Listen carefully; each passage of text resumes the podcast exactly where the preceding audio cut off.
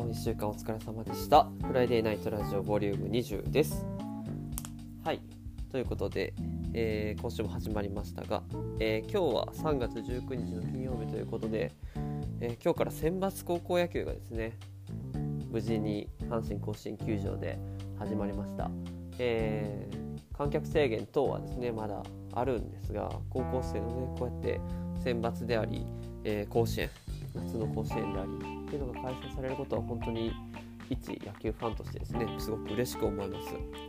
でなおかつ今年の選抜は本当大会注目の高校生がですね非常に非常に多い。もうめちゃくちゃもう多分間違いなくドラフトにかかるだろうなっていう子が多いのでまあぜひ見てほしい選手が多いんですけどもう1日目にめっちゃ出てくるんですねそういう選手が。例えば、えー、中京大中京の黒柳君っていう子がいるんですけど、えー、中京大中京去年ねドラフト1位で、えー、ドラゴンズに行った高橋君がいるんですけど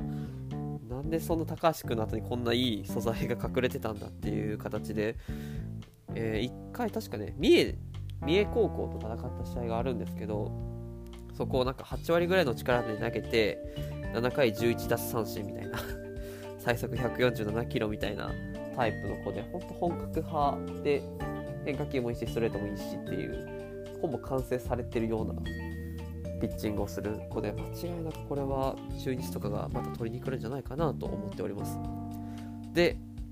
大阪桐蔭の2巨頭ですね。松浦君と関戸君。この2人はもうポテンシャル型というかがたいもええし球も速いし。まあ多分ドラフト3位4位ぐらいには間違いなくかかって素材として育成されていくんだろうなっていう感じで。この2人もまあまだ安定感はねちょっと足りないんですけどすごく伸びしろはあるなっていうことですね。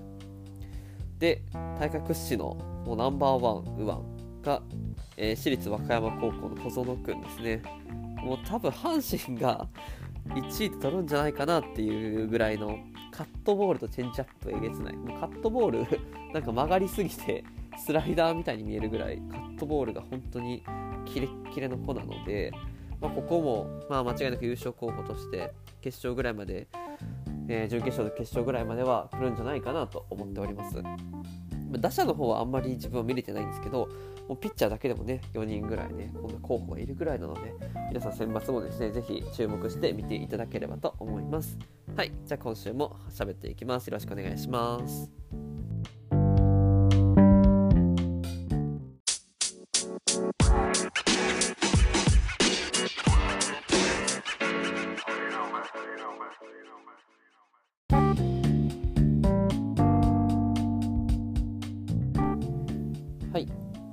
今週も喋っていきますと。で、今週はですね、えー、ラジオの話をするんですけど、えー、日本放送も、まあ、TBS の文化放送も、まあ、この3月の時期っていうのはラジオの改編期っていうふうに呼ばれて、まあ、いろんな番組が始まったり終わったりっていうのが、まあ、発表されるスキーなんですね。まあ、それでリスナーはすごく一喜一憂をすることになるんですがそれで、まあ、その一つとして日本放送が今週ですね発表したのが「オールナイトニッポンクロス」と呼ばれる、えー、平日の12時深夜12時から1時台を担当する番組っていう新ブランドを発表しました、え、今まで「オールナイトニッポン」っていうのは深夜の1時から3時までの「オールナイトニッポン」っていう枠と3時から5時までの「オールナイトニッポンゼロっていう2つがあったんですね、まあ、1部と2部って呼ばれるような形なんですけど。でその前に12時から1時台っていうものが今までミューコミっていう、えー、方ミューコミっていう番組があったのがそれが改編になって「オールナイトニッポンクロス」っていう番組が始まることになりました。でそこに入ったメンツがですねなかなか豪華で。でまず月曜日がこれ韓国のグループですかね。エンハイプンかエンハイフンかちょっとわかんないですけど、えー、そのまず韓国のグループ。日本語喋れるのが2人しかいないっていうのを聞いたんですけど。まあそのグループがまず1つ入って。で火曜日夜遊び。すごいですね。で水曜日がフワちゃん。で木曜日がぺこぱで金曜日が週替わりのパーソナリティっていう風になっています。もうこれもものすごく日本放送っぽい編成なんですよね。日本放送っぽさって何かっていうともうごちゃ混ぜオタクから普通の一般の人からお笑いの人までとにかく全員が聴ける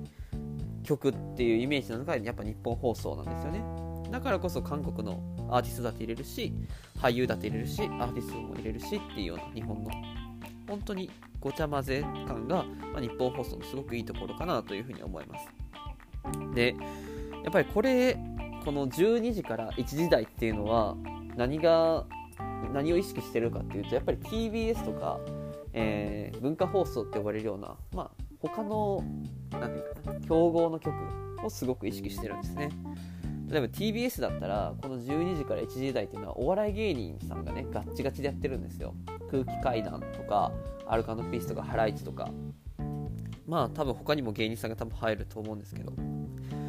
でそこはお笑い芸人をがっつり教えて多分お笑いファンを中心に、えー、リスナー層を獲得していこうっていうような曲で。文化放送はじゃあ何かっていうともう坂道とジャニーズっていう超アイドルアイドル番組。なんかもうアイドルのファンに聴いてほしいっていう。その中ではまあ日本放送はすごくいいとこ取りなんですよね。お笑いの人も呼ぶしアーティストも呼ぶしっていうような。だから本当まあどの曲が勝つかは分からないですけど日本放送の方針としてはすごくいいんじゃないかなと思っております。で、まあ、ごちゃ混ぜ感の日本放送がなんでここまで自分が推してるのかっていうとこの縦のつながりって呼ばれる例えば曜日で見た時の縦のつながり12時台の人たち1時台3時台の人たちで縦のつながりが生まれるイベントっていうのが結構起こりがちなんですよね。例えば火曜日で言うと YOASOBI が12時から1時担当してその後に星野源が担当して Creepy Nuts が担当するんですよね。もう超超一流アーティストが3回連続で番組してくれるんですけど、まあ、そこが変とかが火曜日のパーソナリティでまとまって例えばイベント開くとかオールナイトニッポン担当してる人たちで、え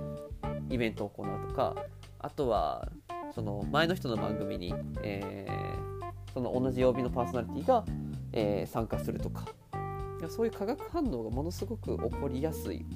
し垣根が結構低くなっているのでそこがかなり、まあ、オールナイトニッポンっていうもののブランドを使ったうまいやり方かなと思っております。なので本当なんか初めての人がラジオを聴くのに本当おすすめのなのがオールナイトニッポンかなというふうに思うので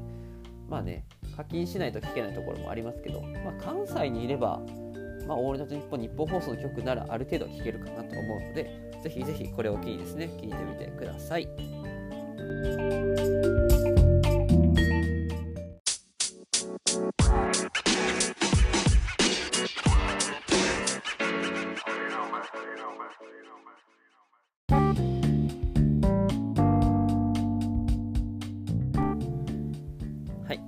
週一番したかった話をしたいと思います。えー、最近、ツイッターを見てて、あるアカウントを見つけまして、えー、それが新しい単価ボットっていう、えー、1980年以降に生まれた歌人の作品をただただツイートするボットがあるんですけどもう短歌の魅力にすごく今ハマっているというか短歌っていいなっていうのが自分の中でものすごくあっていやそこは何でかっていうとこの1980年代以降の短歌っていうのを見ていった時にものすごく自由なんですよね限られた五七五七七の中で表現をしきる伝えきる想像させる面白さっていうのをまあこの短歌集をまあバーって見てて気づいたのでそれをちょっと紹介をしたいかなというふうに思います。なんかね正直短歌とかってやっぱ古臭いイメージあるじゃないですか。なんか情感をとかね。なんかでもそれが現代に落とし込まれた時どういった形になるのかっていうのはまさに体現されてるのがこの新しい短歌モットの短歌なのかなと思ってます、えー、例えば1個目、えー、永遠はないよねないねつり革を半分こする花火の帰り。かっこええみたいな。この一気に情景が分かるんですよね。永遠はないよね。で、ないねっていう風に言って、つり革を半分こすると。で、花火を多分おそらく見たんでしょうね。花火見て帰る時に、あこれが永遠に続くじゃわけじゃないって分かってるんだけど今はつり革を半分こして帰るもうそこからいろんなことが想像できますよね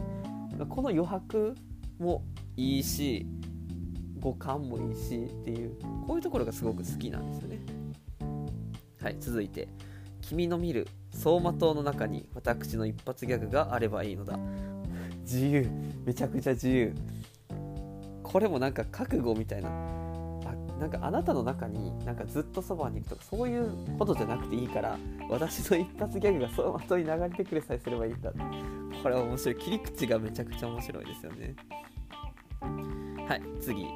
もうこれめっちゃ好き。加藤千恵さんっていうこれラジオもやられててすごく、えー、自分は初めて歌人として結構知った方なんですけど、えー、真っピンクのカバンを持って走ってる楽しい方が私の道だ若い。めちゃくちゃ若い。これ多分10代で書いたのかなっていうような気はするんですけどまさにこの我が道を行くっていうのがこの五七五七七の中で完璧に表現されてるんですよね。この何て言うかなその時代に対してすごく共感性が高いのを作るのが上手い人っていうのはやっぱりこういう若い人に響くのかなと思いますね。はい続いて、えー、家にて初めて父と目が合ったような気がするここで初めてこれもなんか多分10年後ぐらいに気づくんだろうなっていう気がするんですけどやっぱ父と母の顔ってあんまりまざまざと見たことってあんまない気がするんですよね幼い頃ってよく見てたしずっと会ってたしっていう気はするんですけどでも社会人とか大学生とか社会人になって親ってあ老けたなって感じることが増えたりとかもすると思うんですよね。それをまさに一番実感するのがやっぱこういう家の時なのかなっていう気がしております。はい次、えー、空欄に入る言葉を考えよう。やっぱり僕が考えるのか。これはなんか学生にすごく共感されそうな、ね、すごく分かりやすい句ですね。はい続いて。駅までのラストスパート3分で殺し文句をくれなきゃ帰る。これもめちゃくちゃかっこいい。これ女の人が書いてる、えー、歌なんですけど多分デートなんでしょうね。デートをして、えー、もうついに夜まで来てしまったと。で多分そこまでの過程でずっとまあゴールというか告白とかなんかマックスまで行かなかったんでしょうね。で駅までの最後多分駅に向かう残り3分ぐらいの多分駅前の直線なんですかね。そこで何かもう大きい自分の心を震わせるようなことがなきゃ帰るよと。これはめちゃくちゃかっこいい曲ですね。歌曲じゃないわ。歌ですね。はい続いて。え7時。なのにこんなに明るいの？うんと7時が答えれば夏。これもわかるって感じですね。確かに夏なるたびに言ってる気がしますよね。うわなんか明る。いまだ7時なの？みたいな。ねこれは毎回あるあるネタっていう感じですね。はい最後。ちょっと汚いワードが入るので、えー、もし嫌な方はここで止めてください、えー、大丈夫ですか？皆さん止めたい方は止めましたか？はいじゃあ言いますね。友人が嘔吐している友人は私の前で嘔吐ができる。ああこれはもう全部凝縮されてますよね。この嘔吐とか何て言うかなこういうある意味汚いことってなんか関係性がないとやっぱできないですよね。友人が嘔吐していると。で友人は私の前で嘔吐ができるってすごく信頼されてる感じがするんですよね。でもこの歌だけ見るとじゃあ私は嘔吐できるのかってところには言及されてないわけですよね。じゃあ私自身は嘔吐ができるのか友人の前で。っていうのがまあなかなんとなくいろんな解釈を生んでミソになりそうな気がするなと思っております。まあこんな風にですね他にもいろんな和歌あるんですけどめっちゃいいですよね。すごくいいんですよ。このボット。このボットの人めちゃくちゃ優秀で。この人がそもそも選んでるのもめちゃくちゃいいんですけどその中からなんか自分が好きなものを見つけてもう自分はブックマークをしてるんですけどそうするとものすごくねなんか心が豊かになりますね。なのでぜひね新しい単価ボットぜひぜひ皆さんお気に入りのね単価あれば教えてくださいっていうような感じですね。だからちょっと加藤千恵さんの単価集買おうかなと思ってます。以上です。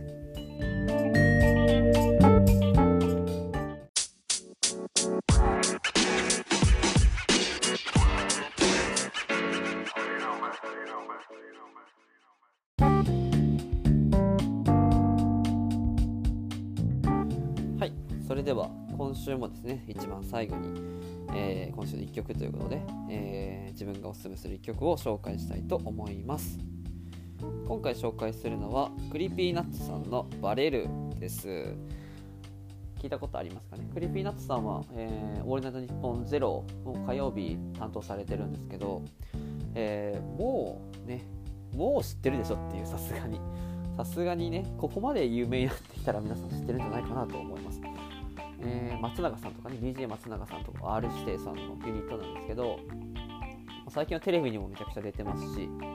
まあ、知らない方がうんダメだよね っていうようなもうアーティストになってできてるんじゃないかなと思います。 Creepy Nuts さんはもうとにかくラップなんですけど、まあ、日本語ラップの中でも結構聞きやすい方で、まあ、取っかかりとしてはかなり、うん、いいんじゃないかなと思います。でライブにも行ったことがあるんですけど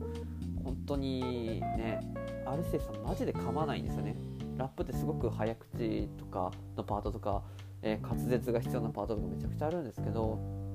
一切噛まない。で本当よどみなく聞こえる感じが本当にすごいですよね。だから歌詞カードいらないんですよね R 指定さんの歌って。聞こえるから全部ちゃんと。それってなかなかすごいことなんじゃないかなと思います。で今回の「バレる」っていうのは、えー、R1 グランプリのテーマソングになった曲ですね。自分自身が、えー、思い描いたものが世間にバレていく。だからまあなんだろうな。芸人さんで言ったら売れていく瞬間なんでしょうけどそれをまさにピンポイントで歌ってる曲でものすごくかっこいいし聴きやすいし、まあ、 Creepy Nuts っぽさが出てるかなと思います。で本当 Creepy Nuts さんの良さは、聞きやすさというか乗りやすさもそうなんですけどこの m 1とかこういうコンテストのために賞レースの時に書いた曲がそのまさに賞レースとめちゃくちゃ合っててその R1 とか m 1とかの曲を担当されてるんですけどでそのコマーシャルがあるんですよねその R1M1 の。それとめちゃくちゃ親和性が高いかっこいい。なんでお笑いファンからめちゃくちゃ好かれるっていう流れになってます。M1 の方は「板の上の魔物」っていう曲になっていて板の上っていうのは、まあ、まさにこの Creepy Nuts さんで言ったら、まあ、舞台に立つことなんですけどそこに魔物がいる。なんでまあすごいその舞台に立つ前の恐怖心とか怖いなっていう感情をまさに歌ってる曲でそれがまさに m 1とぴったりなんですよね。だからその曲とかもぜひ聴いてほしいかなというふうに思います、えー、この「バレる」っていう曲もおそらく YouTube にも多分ありますし、えー、R1 の、えー、CM のやつとかもぜひ聴いてほしいなというふうに思います。ぜひ聴いてみてください。はい。それでは今週も終わりたいと思います。皆さん良い週末をお過ごしください。バイバーイ。